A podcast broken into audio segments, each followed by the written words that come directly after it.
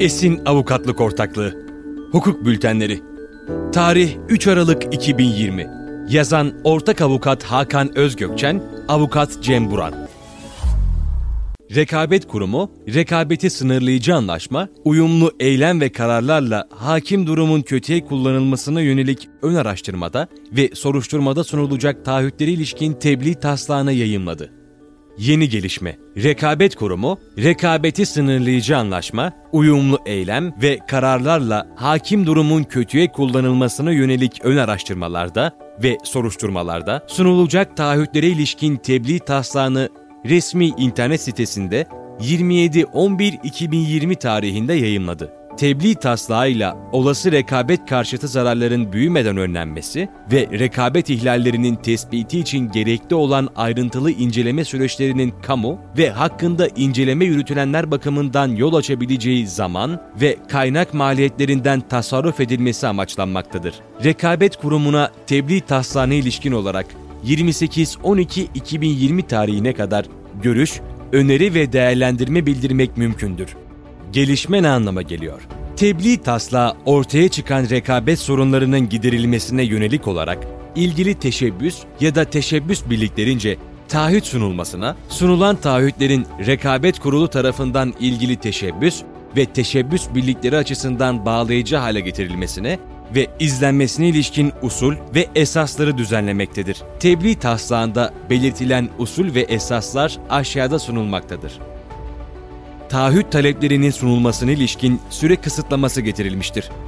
Tebliğ taslağının 5. maddesi, soruşturmaya konu teşebbüslerin taahhüt taleplerini soruşturma bildiriminin tebliğinden itibaren 3 ay içinde sunması gerektiğini belirtmektedir.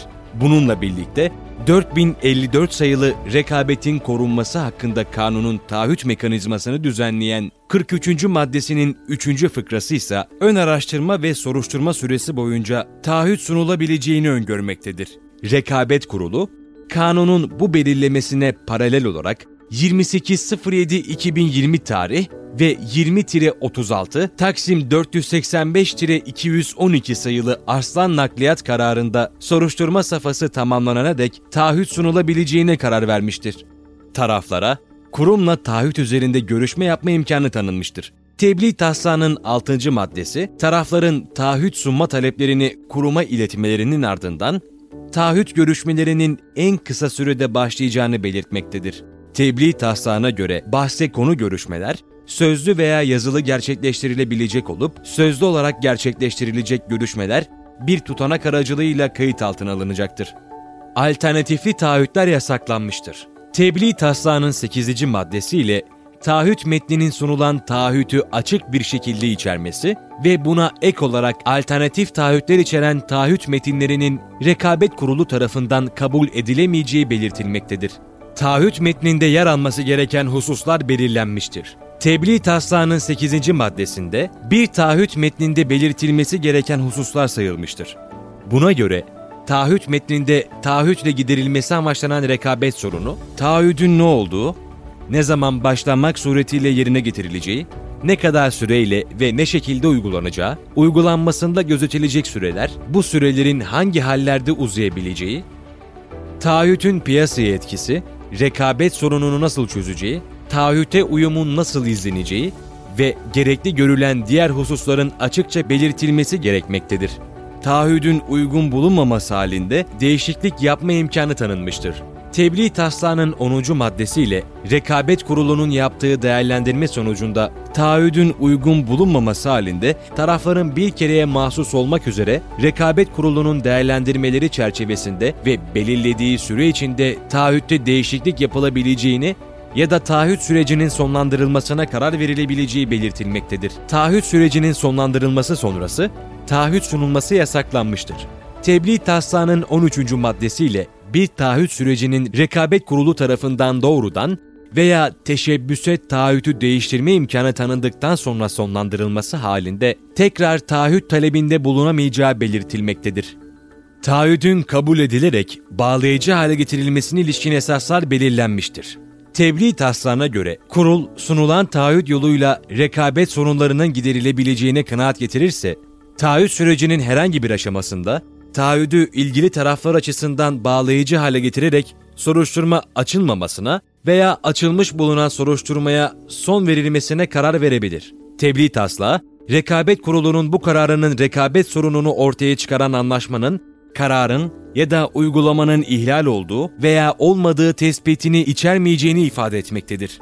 Taahhüdün izlenmesine ilişkin usuller belirlenmiştir. Tebliğ taslağının 15. maddesiyle tarafların taahhüde uyumlarının izlenmesinin taraflarca düzenli olarak rapor sunulması, denetim amacıyla üçüncü kişilerin atanması ya da meslek birlikleriyle veya ilgili kurum ve kuruluşlarıyla işbirliği yapılması gibi yollarla gerçekleştirilebileceği belirtilmiştir.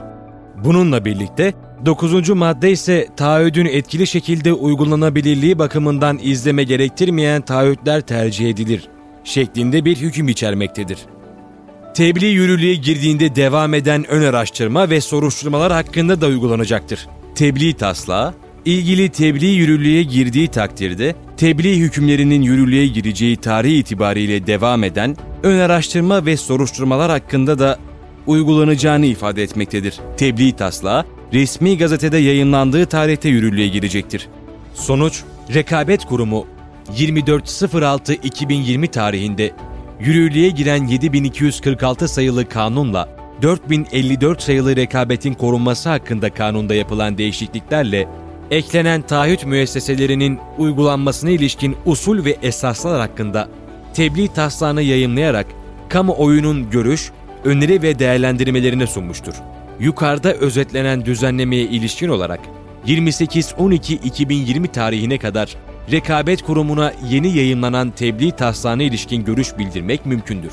Söz konusu tebliğ taslağı ve nihayetinde yürürlüğe girecek tebliğ ile kamu ve hakkında inceleme yürütülenler bakımından kaynakların rekabet hukuku uygulaması nezdinde daha verimli değerlendirilmesi hedeflenmektedir.